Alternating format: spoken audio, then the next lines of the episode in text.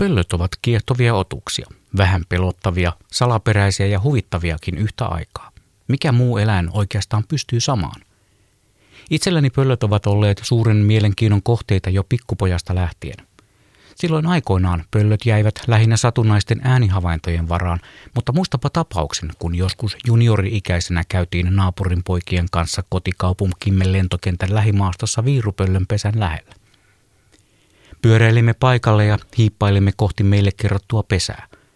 Ja hetken kuluttua viiletimme polkupyörillämme kotia kohti hiukset pelosta pystyssä viirupöllön annettua meille hatkat. Vasta myöhemmin tajusin, miten tyhmiä silloin olimmekaan.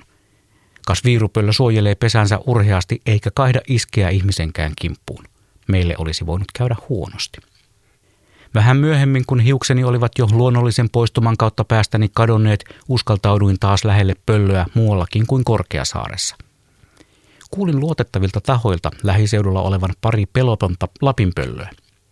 Pöllöpariskunta oli ottanut reviirikseen erään hakkuaukean ja ravintolakseen aukealla asustavan myyräpopulaation. Päätinpä siis eräänä päivänä lähteä pöllönkuvausretkelle.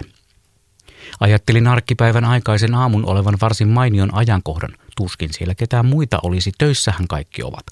Itselläni oli normaali monivuorotyöstä johtuva arkivapaa, siispä kalusto autoon ja kohti pöllömaita. Perille päästyäni jätin autoni vähän kauemmaksi, etten häiritsisi lintuja ja lähestyin kohdetta. Pohdiskeluni arkipäivän aikaisen aamun rauhallisuudesta osoittautui totaalisen vääräksi.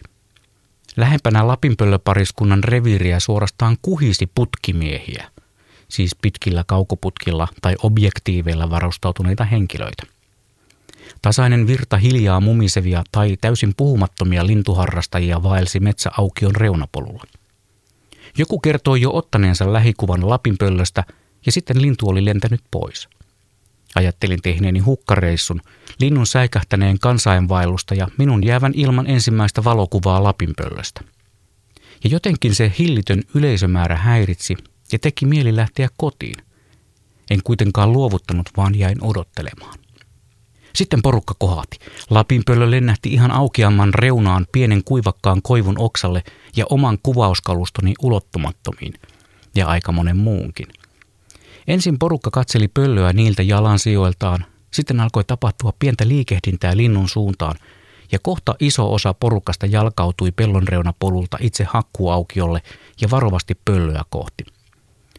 Luonteeltani ujona henkilönä aristelin ensin, mutta rohkaistuin ja seurasin kriittistä massaa kuusen taimien sekaan.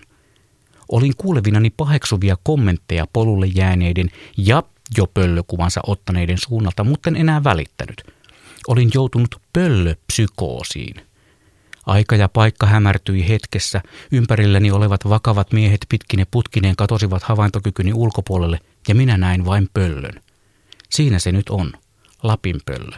Strix nebulosa, suuri harmaa pöllö. Saatuani itseni henkisesti takaisin maan pinnalle otin pari askelta, pysähdyin, nostin kameran laukaisin. Säädin valotusarvoja, otin pari askelta lähemmäs varovasti, nostin kameran ja laukaisin.